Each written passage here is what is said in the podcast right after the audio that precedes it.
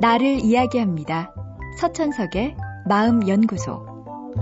마시멜로 연구에 대해선 한 번쯤 들어보셨을 겁니다. 만 4살짜리 유아들을 대상으로 한 실험에서 자기 앞에 놓인 마시멜로를 먹지 않고 참안에서 보상을 받은 아이들이 나중에 자라서 공부도 잘하고 대인관계 능력도 우수하다는 기념비적 연구죠. 이 연구가 처음 시행된 지 40여 년이 지난 시점에 로체스터 대학에서 새로운 실험이 이루어졌습니다. 첼레스테 키드와 연구진은 아이들을 두 집단으로 나눠서 사전에 다른 경험을 갖도록 한 후에 마시멜로 실험을 했습니다. 사전 경험은 두 가지였습니다.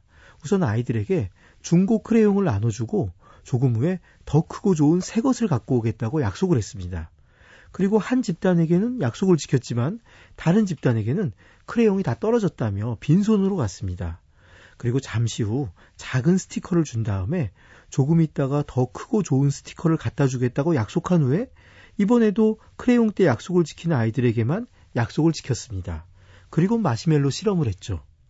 결과는 놀라웠는데 두 번에 걸쳐 약속을 지킨 집단에서는 14명 중 9명이 마시멜로를 먹지 않은 반면 두 번 다 약속을 어긴 집단의 아이들은 14명 중 1명을 빼고는 모두 마시멜로를 먹어버렸습니다. 평균적으로 참아낸 시간도 12분과 3분으로 큰 차이가 났죠. 결국 과거에 약속이 잘 지켜지는 환경을 경험한 아이들은 잘 참아낸 반면 일관성 없는 환경을 경험한 아이들은 참지 못했습니다.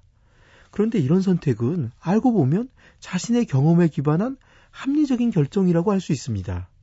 과거의 마시멜로 실험이 아이들이 가진 정서 조절 능력이 아이의 미래에 중요하다는 결론을 내렸다면 새로운 마시멜로 실험은 그러한 능력이 타고난 것만은 아니고 환경의 영향을 받은 것임을 입증했습니다. 두 가지 연구가 도달한 결론은 지극히 상식적입니다. 아이들의 미래는 타고난 부분도 중요하지만 자라난 환경의 영향도 크다. 아이들의 조절력을 높이기 위해선 아이들만 탓할 일이 아니다. 일관성 있는 어른들의 행동이 중요하다. 아이들만 그렇겠습니까? 우리 모두가 환경의 영향을 받고 있습니다. 나를 둘러싼 환경이 모두 합쳐서 나를 이루는 겁니다. 그러니 진정 더 나은 미래를 원한다면 당사자만 탓할 일은 아닙니다. 우리가 놓인 환경의 변화를 함께 고려할 때 목표 달성에 우린 좀 더 다가갈 수 있을 겁니다. 서천석의 마음연구소.